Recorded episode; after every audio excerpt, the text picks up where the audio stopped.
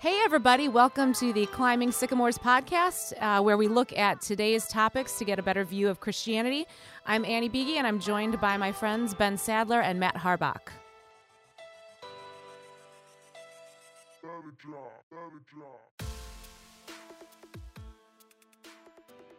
Welcome. Here we are, St. Patty's Day. I don't know when this this podcast will air, but um, today is St. Patrick's Day. There's a lot of green going on in Annie's A lot of right green. now. I'm happy. I, I don't even know if I'm Irish. I, I mean, I'm a little bit. Um, kind of wanted to talk about yeah, like how everybody's Irish on St. Patrick's Day, and it's good. I took a DNA ancestry test and a couple years ago, and it turns out I am predominantly Scottish, really?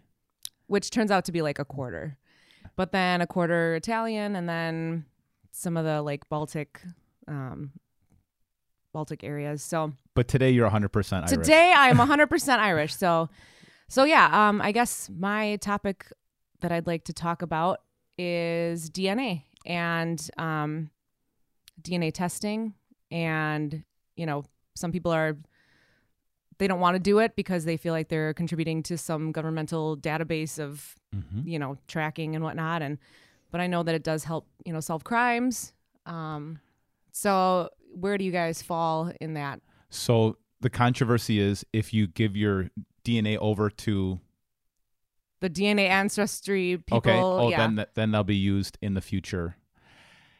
That's kind of like a bigger question about just data in general, right? How much data? It's that trade-off of how much I'm willing to give. For a little, maybe this is a little different. For a, for a little while, I was saying I'm not going to use Google because I know they're tracking all my data. I know they're, and then I just want to get to point A to point B, so I'm going to use Google Maps, and you know I want to act. So that's kind of the trade-off with all this, right? So you're saying with DNA, yeah. I'm giving this information. I want to find out I want to find out. if I'm 100% Irish. right. Which I am today. So are you but and the Matt. trade-off is is this information going to be used against me? right. And I think that people are you know, they don't they want to they don't want to participate because they're afraid of that down the line. So are you afraid of that? No, I'm not. I I'd rather kind of know, you know, I I think it's I think it's fascinating um how you know how many different parts of the world that my blood is you know from or whatever. Mhm. So, I don't know, I'm fascinated with it. I don't find any Well, it's probably a good time to ask you, Matt. What do you think about DNA tracking? Do you are you willing to give over your information to an ancestry registry? I feel like I'm a bad person to ask. I feel like I've seen enough like dystopian literature to know what's coming, you know, or Without like movies. question. Like Mhm. it's happening, you know, we're all going to become part of the government database. At the same time, I hate filling out government forms so much that even if they just had us all in a database and they could do it for us, I would totally go for that. So like- you'd rather give it for ease. You're more. yeah, I oh, don't for sure Right. and then the you know you're filling out like your your registration or and you're filling out like the same form where do you live what is your name it's like i like for when you're doing your taxes you got to fill in all those blanks every time it's like i'm the same dude who do you think this is Yeah. you know it's like i didn't suddenly move between now and 20 seconds ago when i was filling out the other form i'm i'm living at the same place. I'm the same person. So just put everything in one database. Mm-hmm. give me a tracking chip you know. Give me my daily dose of nutrients and drugs. Send me on my way. I will gladly conform. Wow, interesting. give it all to the government. They know what they're doing clearly. Clearly. Um, I, I think this is what brings it back to uh the, the question is you know when we're giving our data over to to somebody that do we trust them or not? Um, you know when we give it over to uh, a lot of times you know churches will ask you know what's your information let's put together you know we used to have uh, a picture directory in our church like give them all their information have a picture and then we pass around you know this picture directory in our church what's interesting um, is it still the google's mission statement do no harm or do no evil i think i'd have to look that up I don't know. maybe our We have yeah, we've got Nancy Thompson here today. in the background she can be our Looker upper. yeah, she can be our fact checker on all this stuff. But um, it kind of goes back to who we're giving information over to and do we trust them? And that's why I find I continue to find so fascinating that in the first pages of the Bible, um, the big debate is who decides what's good and evil? Who gets to eat from that tree? And who do we give our information over to? Who gets to decide what's right and wrong, good or evil, um, good or bad? So that's kind of the bigger question, isn't it? it? You know, I think we'd give our information over to somebody we trust, like, you know, hey, here's my contact information. Call me sometime if we trust them. But then how, how much are we willing to give over? And then what's the trade off? And do we trust them? And that's kind of the big thing. Well, here's okay.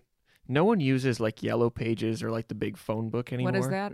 Right? but that still exists, right? There's a data, yeah, there's white pages online. You Online. can, You yeah. could find someone's address and phone number, hmm right? If they lived in your well, actually anywhere, right? Unless you go unlisted, correct. Yeah. And lots of people don't have landlines to actually have that information. But yes. But like you know where like your address is listed somewhere. Am Na- I- okay, here we go, Nancy. Tell them. Tell the people. Is it is it no longer or is it changed?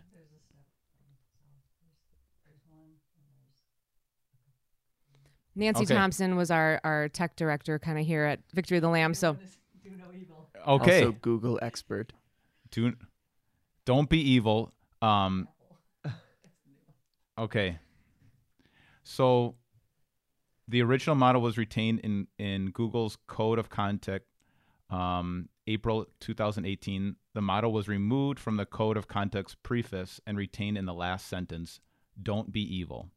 So I just think that's interesting uh They're Define kinda like, evil. Yeah, they're Yeah, making the definition there. Boy. def- define what's evil. So we we know are they evil for tracking all of our stuff? No, because they can't be. they It's in- can't be evil because See, it's in their code of conduct. On on one hand, they're saying we're not going to be evil by your definition, but on the other hand, I feel like they're kind of setting the definition. They're saying Mm. like, if we do it, it's not evil. you know, I think Yeah, that's right. that's been the debate, and that, that's why I kind of bring it up. Is you know, who are you willing to give your information over? Do you can you trust them? And we all claim that we're oh yeah, I'll I'll be good with it, I'll be fine. But that's I think that's why people are skeptical. You know, you're saying some people are skeptical about giving their ancestry information over because they don't always trust. But what People what does it matter? I don't get the ancestry thing. Like that to, to me, like okay, maybe like your contact info, and you're gonna get scammed, and you're gonna get hundreds of emails and whatever telemarketers. I don't know, but what about your DNA? Is so vulnerable. Well, I think any data can be used. Uh, lots of time used to either control, uh, Profile. used to yeah, or used to uh, how how they're going to push advertising, what they're not going to say, who they're going to exclude, who they're going to focus on. Um, data can be used in so many different ways intentionally, um, more than you think and more than I think. So I, I think there's a reason to be skeptical. Uh, it's just whether you trust them. Now you think about the positive thing, like yeah, crimes have been solved, Families have been connected. families been Well, and connected. they, they do even warn you, like when you submit or you're you're ordering, you know, they say this is potentially going to cause problems. Like you Mhm. you assume the risk that you're going to find out some familial secrets, Yeah. and you know, and I know when we did it, we we found some people that Mm-hmm. you know was kind of like whoa. So I think there's probably a shocker Yeah. in every every person's story. So I know. Uh, Take the moral of the story is just take the blue pill. Fair. Just, just take the blue pill. Eat Keep the over the- steak. It's good. Just just stay ignorant. uh, that's, that's kind of where we're at. I think you know. I, I do think there is a a re. I'm not sure when it comes to this specific situation, but I'm getting more and more hesitant uh, to give over more and more information. Although it's all out there already, uh, piles and piles of information. Just how much it's being used, and I don't always know who's using it and what they're using it for. I just want to be more knowledgeable about how I'm being manipulated. yeah, or how I'm being, uh, you know, uh, advertised to, how I'm go- how I'm being uh, influenced. I guess that's the word, influence. You know, just be more cognizant of influence. a couple years ago, or maybe last year, I'm not sure, a while ago, um, I went with my friend to the store. He was gonna like buy a either a bed or a mattress or something like that. And so we're just standing in the store, and he's like googling the prices for like mattresses, Mhm. and we're talking about I think mattresses. And when I get home, I look at my phone, and there's ads for mattresses, which I've never gotten before. Mhm. Right. I'm like, I'm I'm honestly impressed. You know, scary a little bit, but also impressive. I mean, Yeah, and I, I guess that that's why I bring back that idea of the the tree of knowledge of good and evil. Um, of is that who's in who gets to decide what's evil? You know, don't do evil, don't be evil. Uh, that's what Google says. They're, they're not going to. But it, do we really agree with whatever institution or whatever organization who has that much power? Do we really always agree their definition of good and evil? Um, and I think that's what makes that original story so fascinating. Is that is really the issue? Who who gets to decide what's right and wrong, and are we willing to give them our allegiance? Mm-hmm. It's good. Ready to go on to our next topic? Yeah. All right. So, uh, someone came up to, to, to us and, and said, Oh, like in the podcast. And I said, Oh, well, what are some topics that you are interested in? And uh, she said, Well, you know, I, I really struggle with uh, relationships with, with people of different value systems. You know, I'm, she says, I'm a Christian. And do I, do I have Christ, non-Christian friends? And if I do have non-Christian friends, you know, what are the standards of those friendships? Um, do I hold them to the same level uh, of accountability? Uh, do I expect the same kind of morals out of them? Um, should I be actively seeking people who have different value systems than I have? So I thought that was a really good question. Um, you know, talking about how do you navigate a world, especially as as Christians become more and more the minority. Um, so, what do you guys think? How would you answer her? Um, how would you navigate relationships with people who have different value systems? and then how do you you know what kind of uh, you know how do you hold them accountable or, or do is there any accountability is there any um how, how do you judge them in the right sense like that that what standards do you do you judge them by um yeah what do you think I think for me, a friendship is something that is mutually beneficial. okay So, um, you know, support, um, regardless of you know what faith they belong to or what they, um, Mhm. what their affinity is. But the um, so I think it, to me, it doesn't necessarily matter what faith they are, okay as long as you know we're getting along. We can maybe have some tough discussions. Mhm. Um, there's a mutual respect and an exchange of ideas Mhm. so for me, I guess, I mean, I, I do have a lot of friends who are not Christian. I have a lot of friends who differ from me politically. Um, a lot of those people, though, are also were bound by music. So that, to me, music kind of surpasses all of that. so there Um, is some sort of core value that you still agree on or still have in common Yes, I don't Okay. know if it's possible to be com- completely.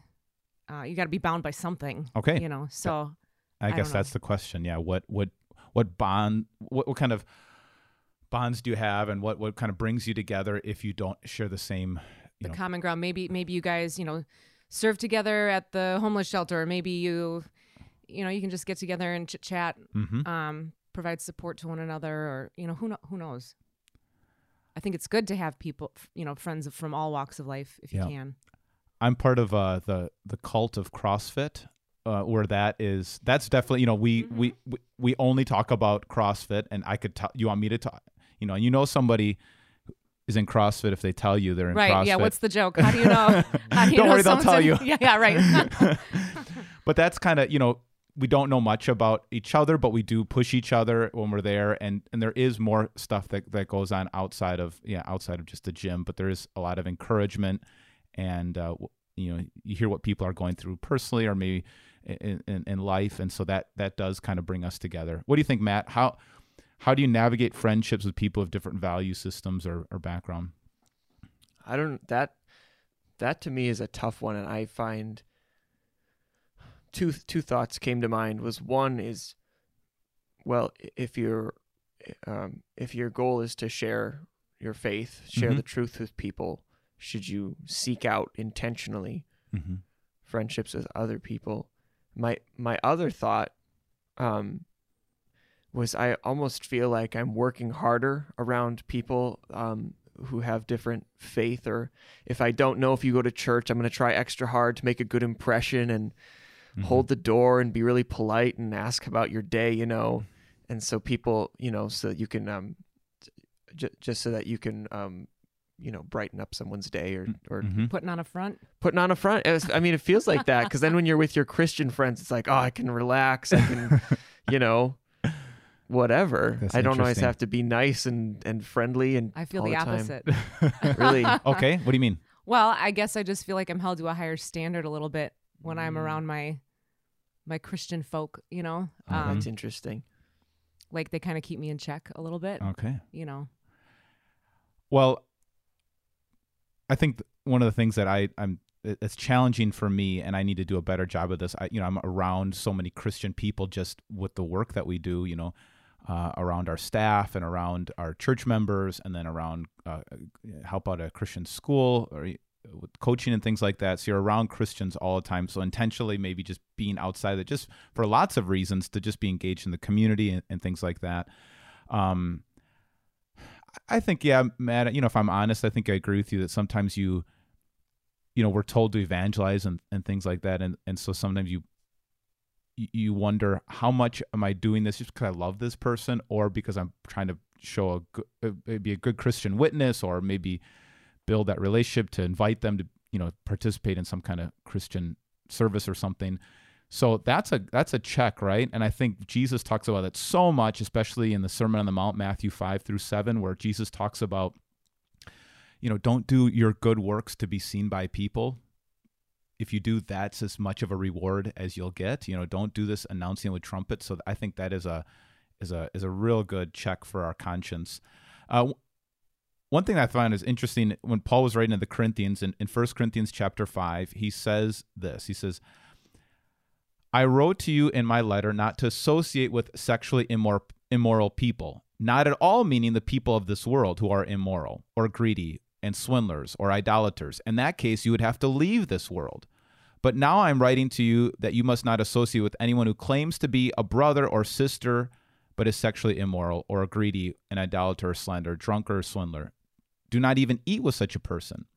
What business is it of mine to judge those outside the church? Are you not to judge those inside? God will judge those outside. Expel the wicked person among you. So this is really interesting. Obviously, Paul is not saying that only immoral people are outside the church and the people inside the church are, are the ones who are moral, because he spent the whole letter uh, talking about all the, the the immoral things that are going on inside of the Corinthian church. But what I th- find is interesting is he's not saying you can't associate with people who are sexually immoral or, or have different value systems or different morality. He says if you would if you would make that your standard, we'd have to leave the world. You wouldn't be able to do anything. You wouldn't be able to talk to anybody if you tried to hold everybody to a Christian standard uh, because they don't. It's not even on their radar. They they don't. Uh, um, it's not even something they're think, thinking about. In fact, he says, "What business is it of mine to judge those outside of the church?" What do you think about that? That question. You know, he says, "What business is it of mine to judge those outside the church?"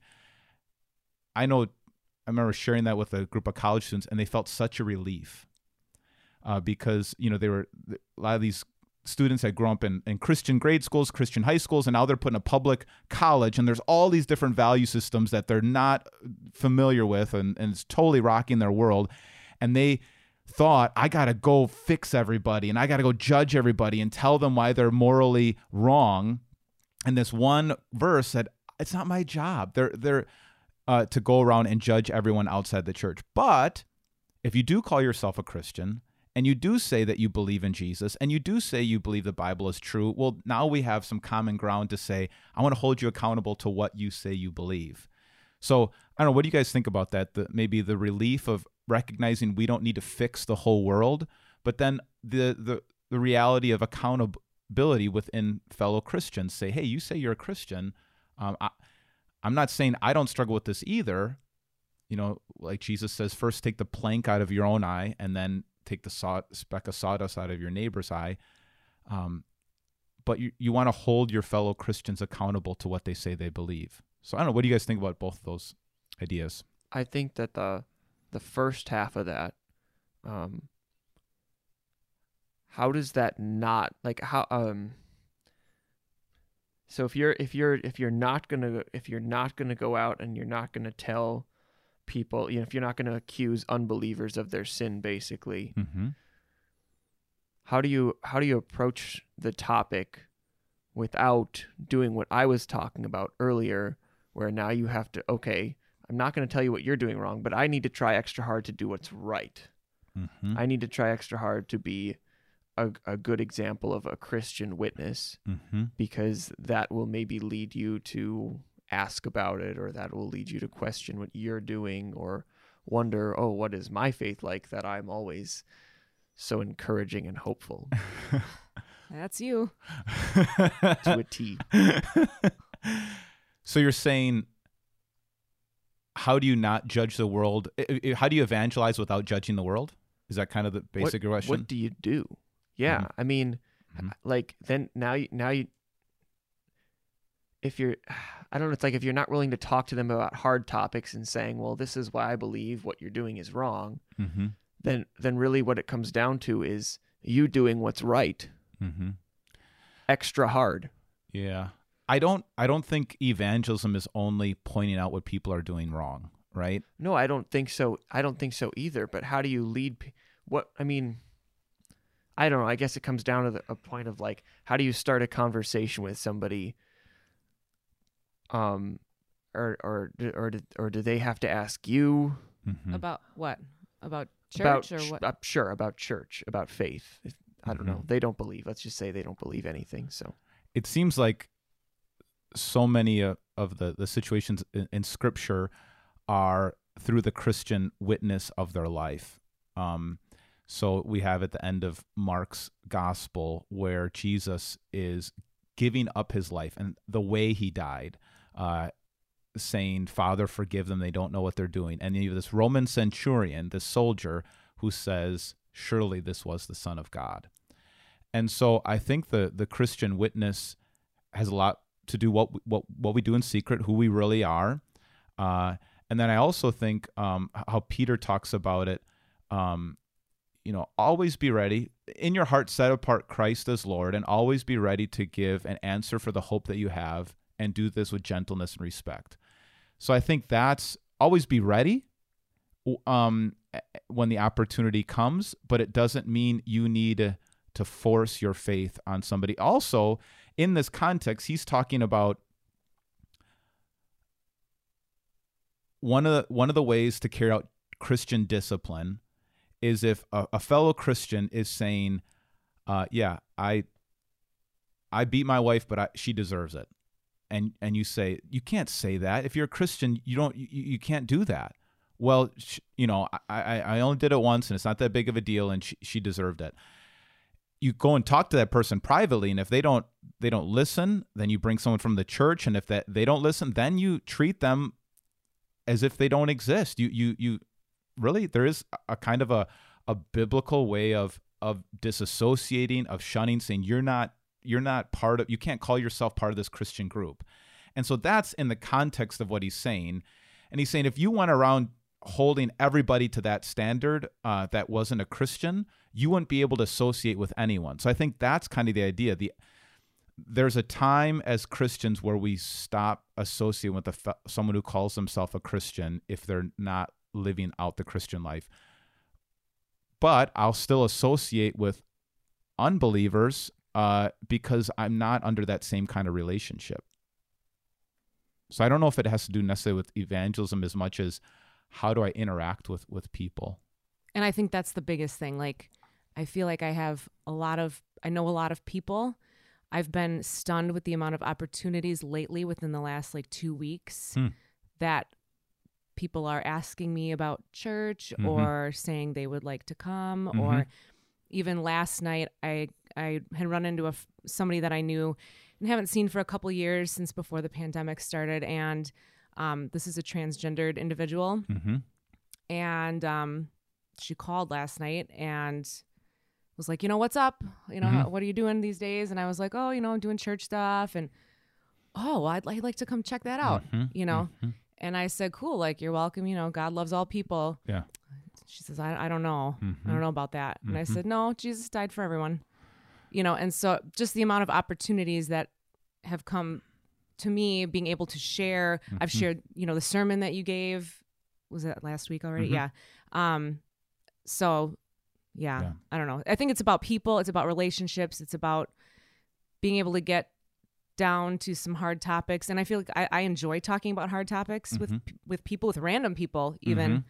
and uh, we can get down to that real quick. You know, so I I enjoy it. That's I really learned good. about life through other people. So That's really, really good. Any thoughts here from Nancy? No. All right. It was good to have Nancy's going to IKEA. I guess that that is what I find so helpful with the message of Christianity is we all have something in common with people outside of the Christian church. We're all sinners. We all struggle with something even after you become a Christian. And so you you have you have something in common. We're we're, we're people who struggle. We're people who go through suffering. We're people who don't have it all together. So we have that the thing that we probably don't have in common is that that eternal hope, that message of complete forgiveness apart from our performance, and uh, complete acceptance in Jesus Christ, not because of anything that's in us. Uh, and so we have a lot more in common with with with just being human beings than we think, and to be able to to be able to to and then to not be surprised when when yeah when our values are challenged. So so to this person who brought up that question, I guess I just encouragement to yeah foster those relationships.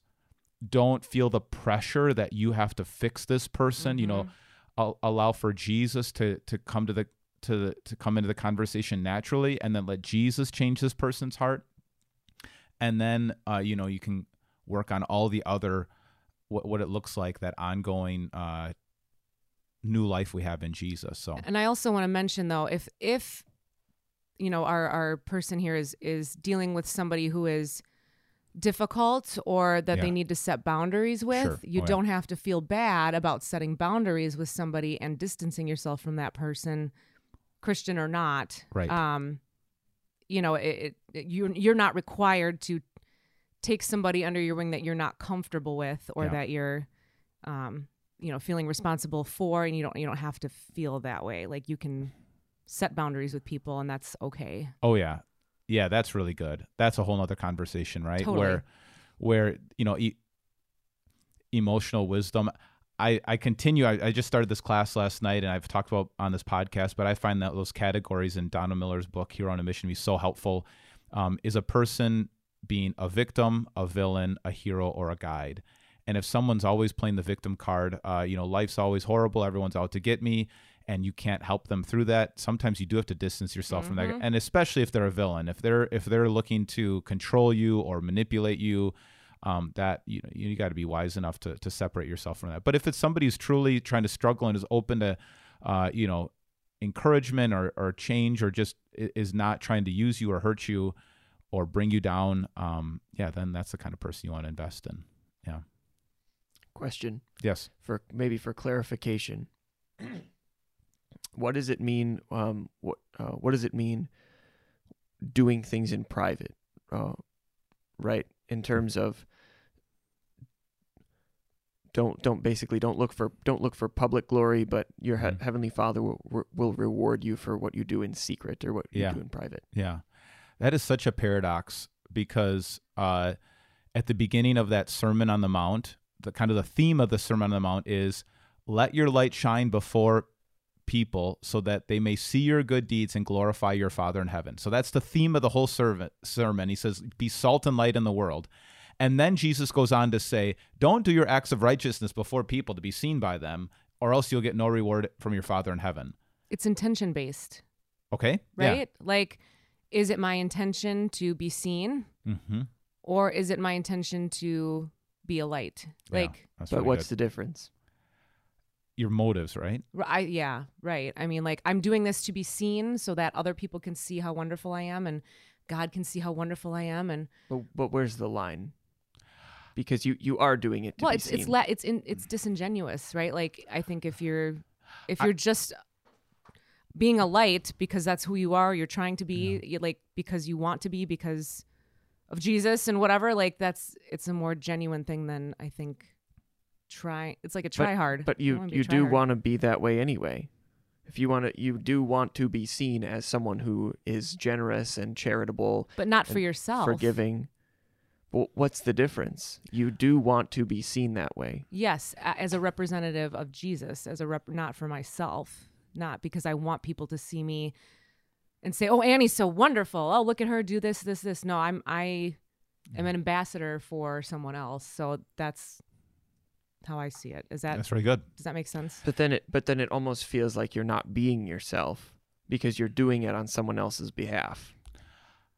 I think the difference is uh, I'm reading a great book called Vocation by Michael Berg, and he's he he makes this point that, and some people ascribe this to Luther, but I think he ascribed it to another Lutheran theologian, saying, God doesn't need your good works; your neighbor does, in the sense where your relationship with God is safe and secure. And if you're still trying to build up your identity, like proving that you're a real Christian or proving who you are, you're you're you're doing it out of a lack. You are you're lacking something and you're hoping that doing this good deed or helping somebody or letting or getting another person into the kingdom of heaven or whatever is going to put another credit in your account.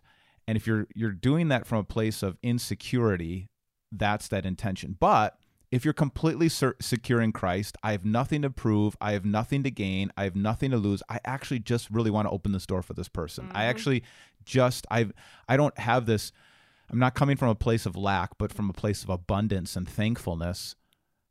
Then I and and you can kind of feel it, right? Like if somebody's like really kind of, and if, when we do that, you know, if, if, if we're really kind of fishing for compliments, like then we're coming from a place of lacking, like that we need to be acknowledged. But if we do it just because we love people, uh, because we're already safe and secure, then I think it is it's a different motivation. I think I think that's a great answer. I think I think maybe we can break it up just a little bit though. Um, just because it's real it's I think it's easier said than done. Oh yeah, And and, and I think on in your personal journey of faith sometimes you feel very secure and sometimes you feel like right. I'm a second class Christian or sometimes you're questioning your faith. Yep. Period. Um and I I also think I I don't know, I just I think it's I think it's just I think it's I don't know, I maybe maybe, maybe we can talk more about just how do you feel uh, secure in your identity with Christ when at the same time you have to acknowledge that if I were to quote be myself, it would be a lot uglier than that. You know, and so Right. it's like you are kind of working harder and as christians we're sort of i feel like we're kind of called to work harder i mean that's the whole gist of that verse which is that christians are you should hold christians to a higher standard Yeah, I I think it it you're you're very right that we're not always feeling we don't always feel secure. And I think that's why worship is so important to come weekly here again, take the sacrament, be reminded of, you know, that's why it's so important for parents to love and hug their kids.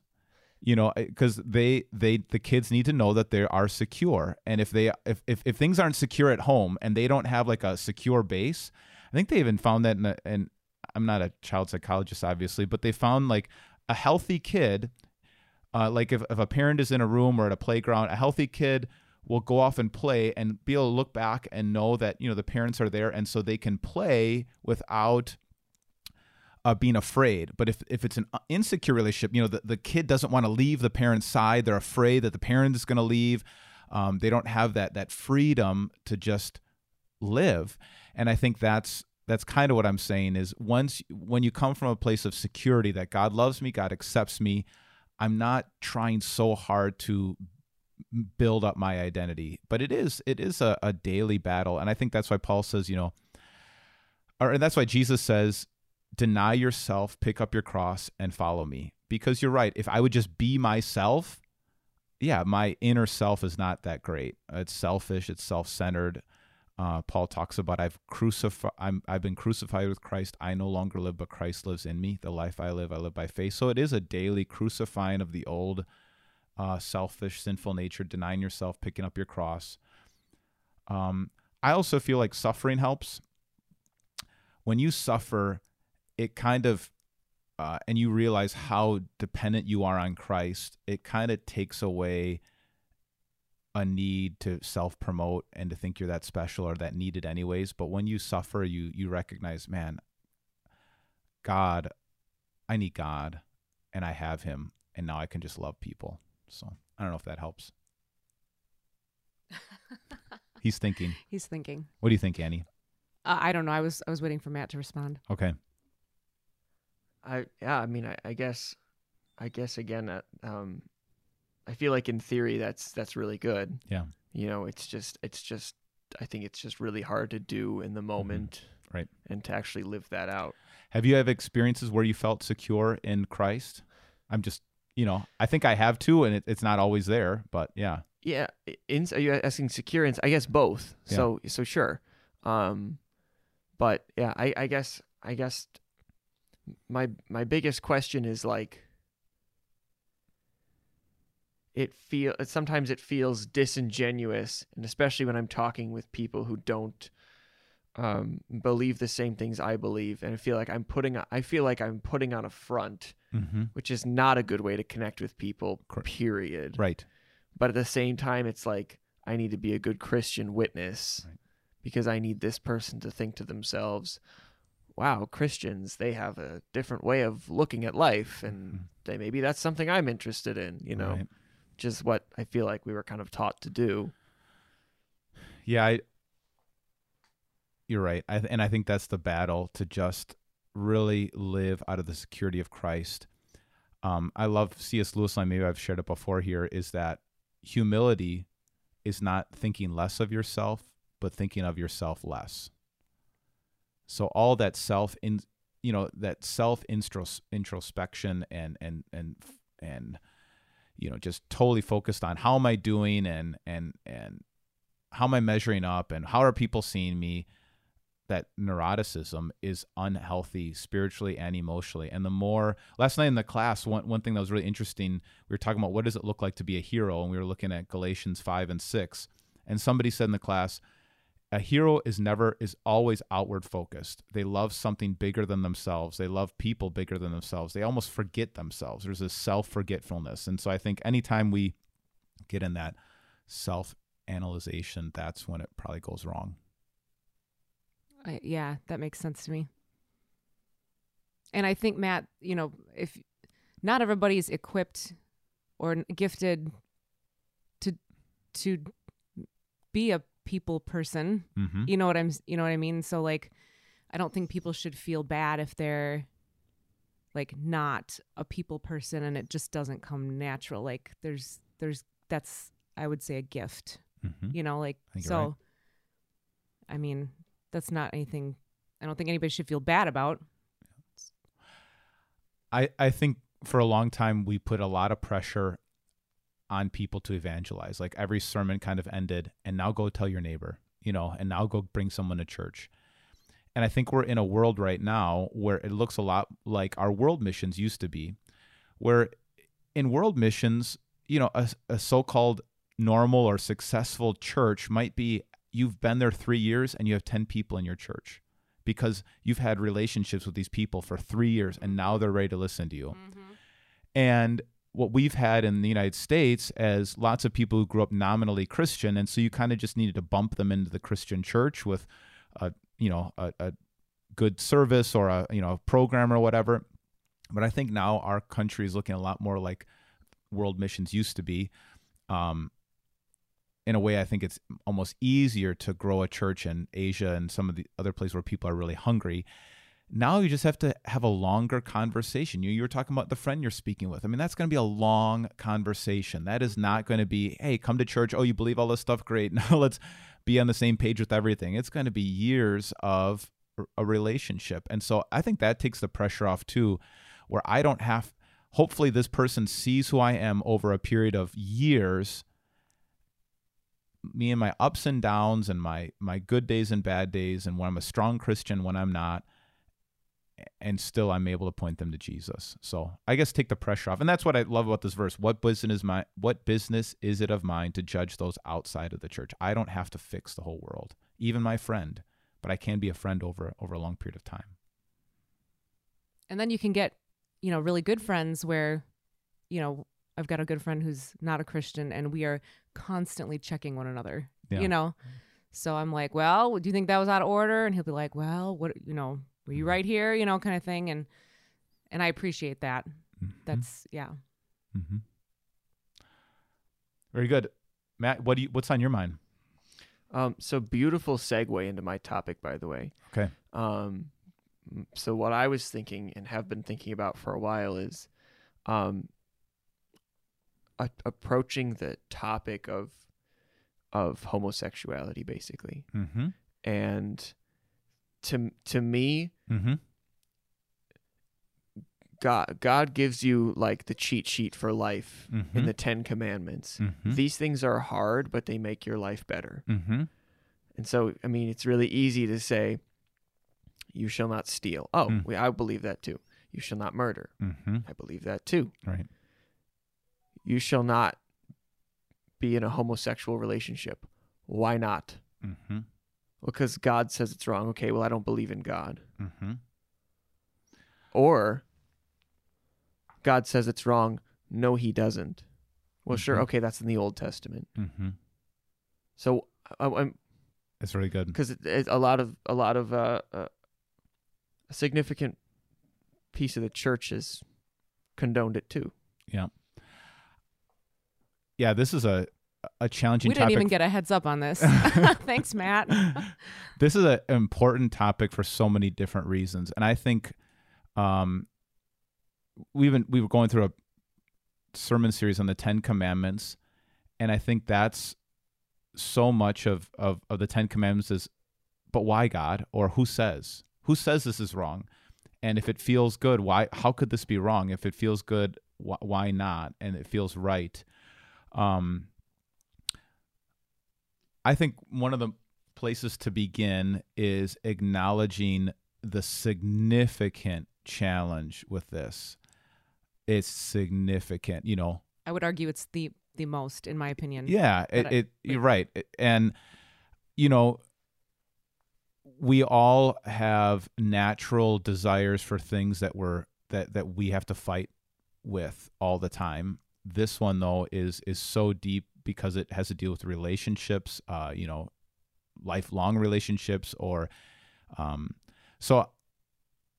One of the guys that that that has helped me think through this, a guy named Scott Barefoot. Uh, he he lived the homosexual lifestyle for I don't know twelve years, and uh, he couldn't find anyone to tell him why he shouldn't do it, why he shouldn't be living this lifestyle. And uh, he did. He he uh, got HIV, and then he started really question it more. Like okay, and when speaking with him, uh, you know, he he was really clear that like it's wrong-headed to try to figure out why this happens. I think for so long the Christians have tried to they see that it's uh, it's clear in scripture that this is not how God uh, is designed for relationships, but then they start trying to say, well, it's because of this psychological issue or this thing, and and there was a time where it was in the, um, whatever the the DM, the the the the book for disorders, right? Uh, back I think 70s or 80s it was, and then it got taken out and I think he would just say it was wrong-headed. It's wrong-headed to try to figure out why, um, because that that that's not helpful, and there there hasn't been any reason, any answer that people have this natural desire for for these different lifestyles. Um, then the question is: Is this what God really wants from me? Is this how God uh, has set up the world? And first start with Jesus, and then if you really believe in Jesus, then uh, then this is going to take a, a long time to try to figure out what God wants for me in my life. The most helpful book that I've read on this is Rosaria Champagne Butterfield's book, uh, "Secret Thoughts of an Unlikely Convert." Have you heard of that book? Mm-mm. No. Mm, maybe, but not much. You should Okay. explain it. she's wonderful. Uh, it's just an amazing book. Uh, she grew up. Uh, she was baptized Catholic, but then uh, started living a, a lesbian lifestyle. Uh, became a tenured professor at Syracuse University, and then taught queer theory. And uh, wrote a lot of the helped write some of the legislation for uh, for uh, gay rights and things like that and she wrote an article against the religious right who was um, boycotting a gay parade in the in the uh, in New York, and they were they were holding up signs and everything. And so she wrote an, a piece in the newspaper, uh, an editorial piece, opinion article, and and she got all this hate mail and fan mail. And so she had these clear boxes that she put hate mail and fan mail into these these clear baskets. And then she got a an, a, piece of mail that she didn't know which basket to put in, and it was from a reformed pastor. And this pastor, I think his name was Ken, uh, and his wife, they became they started a conversation, and they over a two year period they had a friendship. They walked each other's dogs. They they made bread for each other. They they uh, hung out. They had these. They just spent a lot of time together. And over time, she was convinced that Jesus is the Messiah and he's true.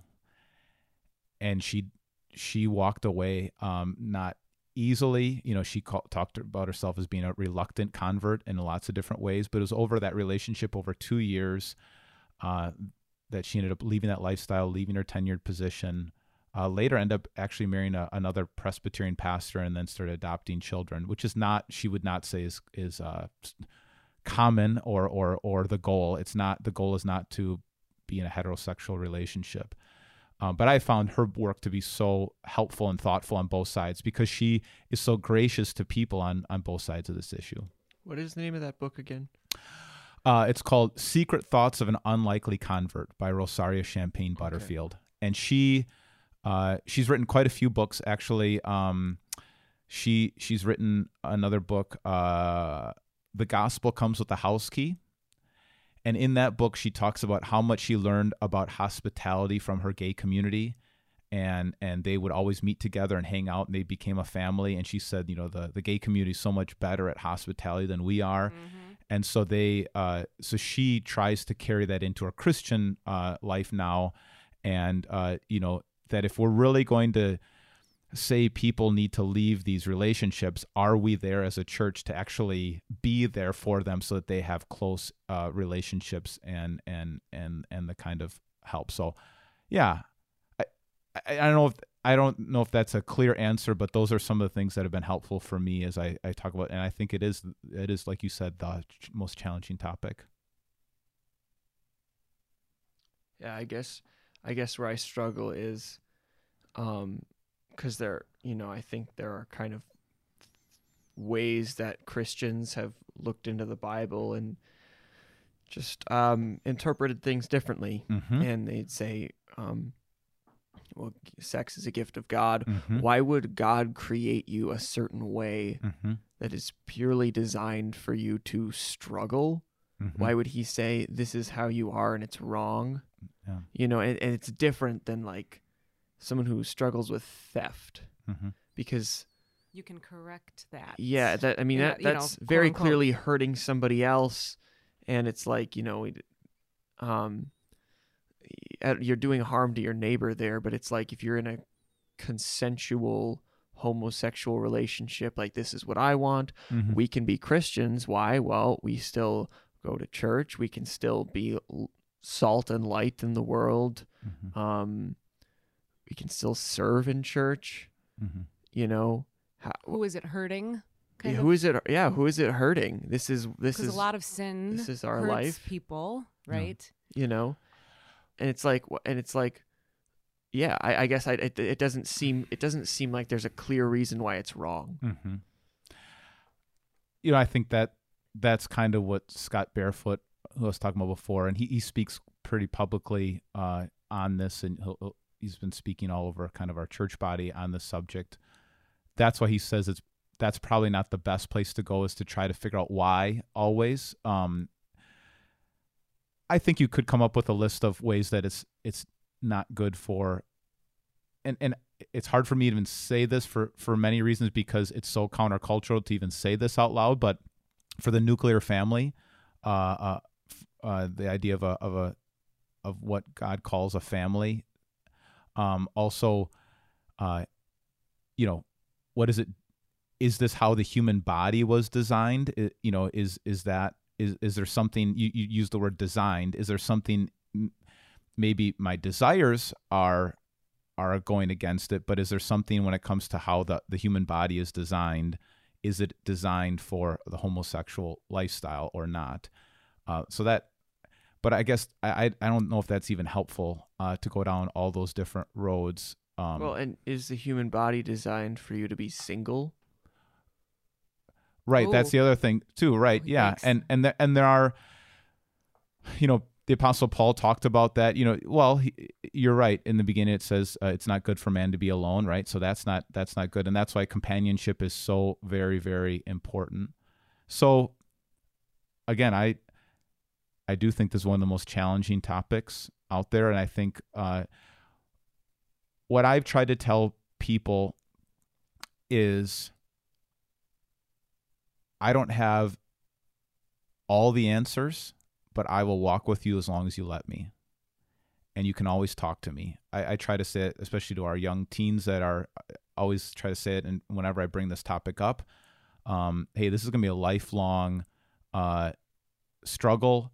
Uh, I'll be here as long as you let me, and and and we'll walk through this together. And I'll keep learning, and let's learn learn about this together. So I think that's I don't think there's a quick, like you said, with stealing or or or some of these other things. There's a quick, easy answer, and and I don't want to trivialize this, and because maybe I could give an answer, but that doesn't necessarily take the pain or the struggle away, or or or make it easier, right?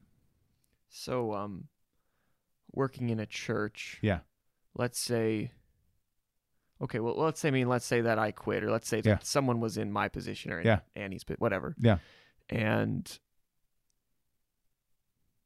they maybe they you they go through I don't know the interview, the hiring process, and you discover that they're gay, Mm-hmm.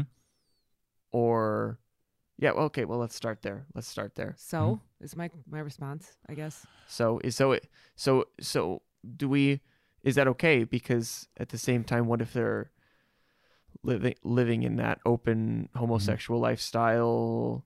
Do you ask them to not be part of the church sort of first Corinthians style?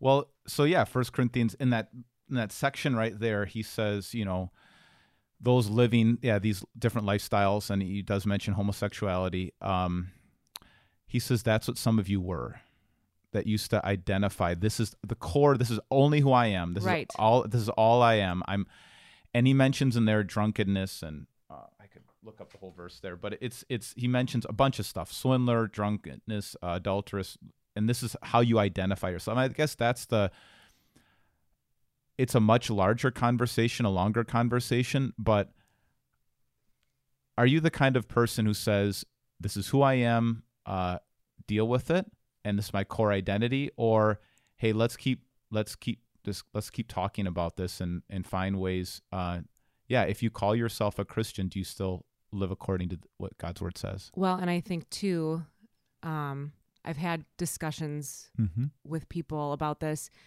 Um, you know, why why is homosexuality at the forefront of somebody's identity? Um, you know, it's instead of saying, you know, I'm I'm a child of God 1st Mm-hmm.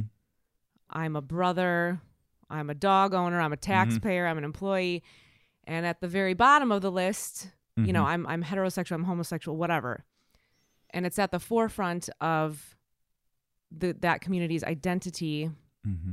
because of the oppression that has preceded it. And so as a result, it's almost kind of a lashing out of like, yes, like we've been oppressed for so long, like kind of in your face, you know. So to me, it is about identity.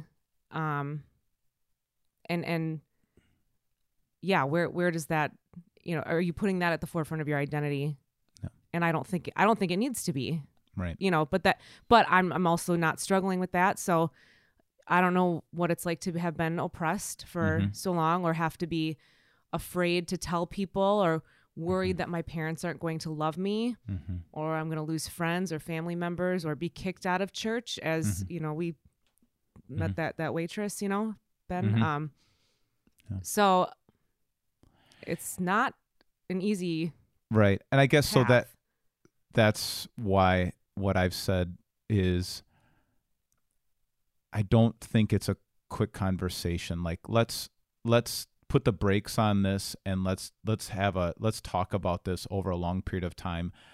I think once a person kind of just totally gives in and and this does become a core part of your identity, then it really is challenging to ever kind of work through it or struggle with it or or find find uh, support. Um, if it does become a core identity, I think that's that that does is a harder part of the conversation. Um, I know Time of Grace has also done a lot of good. I probably you know need to do more work on trying to to to listen more and learn more uh, from both sides of, this. But I, I, know there was a there's been quite quite a few good books that were that have come out. Um, I can't remember her name right now. Um, Gay Girl, Good God. Gay Girl, Good God is another one. She's a oh, why can't I keep talking? I will find the reference yeah, right now. Yeah. Um, but yeah, I mean, I, I guess in my head, it's like, all right, well, Jesus died for all people, so I, I, you know, I don't know. I guess maybe that's too easy of an answer, but yeah, well, Jackie Hill Perry's the name of the author, and she. So that's another one where I just I, I need to read that book as well and just listen. Uh, but she she's an amazing performer, uh, artist. Uh, seen her uh, give uh, speak and and and live poetry, but uh, I, I I really do think it comes down to identity. How do I identify myself? Uh, is this my core identity? Is this is this the, the the the deepest part of who I am, or is there something even deeper than this? So yeah. And that could be said. I mean, that could be said about anybody really. Right. Um, putting their identity. You know, if I identify, I'm a performer. That's mm. it. You know, mm-hmm. that's my identity. Yeah. Well, you know, I'm I'm more like I'm a child of God first. Yeah, and what happens if that performer goes away? Right. Right. If, right. if I, if I can't perform anymore right. on stage, then and, I have nothing to fall back on. So, right. I, yeah. I, so I, I think we can all have a case of mistaken identity, right? You know, and putting things before, because I think child of God is first. That's really good. So, uh, what's the answer to the question? You are putting us through the wringer, bruh, bruh. I think. What I, What do you do mm-hmm. in the case of someone who is like, let's just say, in a position of leadership in the church? Yeah. Because it's in First Corinthians. Mm-hmm. There's that the passage you read, and there's the passage. There's a there's a man who's sleeping with his father's wife. Yeah. You talk to him. Yeah. Then you have to expel him. Yeah. Well, uh, what does that mean to take out you know to be outside of the church if if if somebody they're closing that door right saying no this is who i am this is my core identity um and at the core of all of this is love i mean jesus even though he he did continue to go to those who are outside of the church uh some you know I think about the woman at the well in in uh, John chapter four. Uh, yes, this person was outside of the church. She was outside of the community. She was outside of the the religious community too. She wasn't even wasn't even getting water at the normal times of day because uh, she was excluded, and yet there was still um, Jesus was still seeking her out. And that is the ultimate goal is reconciliation. So yeah he, does expel the wicked person. Uh, he says that the, the man who was sleeping with his stepmother basically. But Ew. okay you know that was that was what was going on. Yeah but then second corinthians he follows up by saying now restore that person uh, because there had been some repentance there had been some kind of so I think keeping the door open, keeping the conversation open, uh, keeping the relationship open, even if maybe you say, uh, yeah, maybe right now, uh, this person, you know, we we've had pastors who've said, you know, I'm I'm I'm gonna live. There was a pastor who left his wife and started living uh, with a, another man, and it was, you know, he was no longer a pastor. He was no longer in leadership. Uh, but I know lots of people kept that door open to keep communicating and find ways to stay connected. So I guess that's what I would hopefully what I would do. Yeah, I, I think it's I think it's hard because there's so many there's so many decent counter arguments Mm-hmm. of okay, well, I see straight couples, they're fighting, they're Mhm. getting divorced. Right. They're not necessarily They're bad parents. They're- They're, bad parents. They're maybe not they don't seem to be letting let's say their light shine. Right. Um I can be just as good of a Christian. Mm-hmm. God made me this way. Mm-hmm. and it's like what do you what it's like so hard to approach it almost just seems like we're just like cl- clutching like this sort of old fashioned rule Mm-hmm. and it's like well it has to be that way because uh, that's what we believe Yeah. and it's like why everything ever it seems like everything else we believe there's a, there's it seems like there's a really good tangible reason for you know this is so hard. yeah. it- it- yeah It's, It- I mean, I guess I guess that um I think that is a, a good a good reminder. That's something that Rosaria Champagne Butterfield says in her, in her book. She just says, "All right, if I'm going to give up my girlfriend, what have you given up? And if I'm going to be held to this standard, what standard are you held to?" And oh, and that's and, great. and she and she found out as she talked to Christians like, yeah, I've lost this, or I had to give this up, or I've I have this struggle, uh, and so maybe that's that was something that really impacted her. She thought, oh, everyone's got it easy except for me. You know, I'm the only one who's really got it hard, and uh, and so she she you know so i think there there is a uh, a call to repentance to all the church right? You know if if somebody Everyone. yeah right Yes. right. If if if if if i'm going to give up my my thing that i'm struggling with what are you giving up? And uh and to have those kind of conversations. So i think you're right. Yeah so i don't know if that helps or not but that i think that's Ooh, I'm gonna need a nap after this. you at home you have to do the rest of the work. Okay. Yeah. Very good. Well let's keep talking. That's good. Thank you guys for listening, and thank you, Matt and Ben, for engaging in discussion. all right. We groovy. Groovy. If you'd like to get a hold of us here at the Climbing Sycamores podcast, feel free to email bsadler at victoryofthelamb.com. B S A D L E R at victoryofthelamb.com. If you like today's intro music, it's been brought to you by Andrew Lynch's song, My Name, Hello.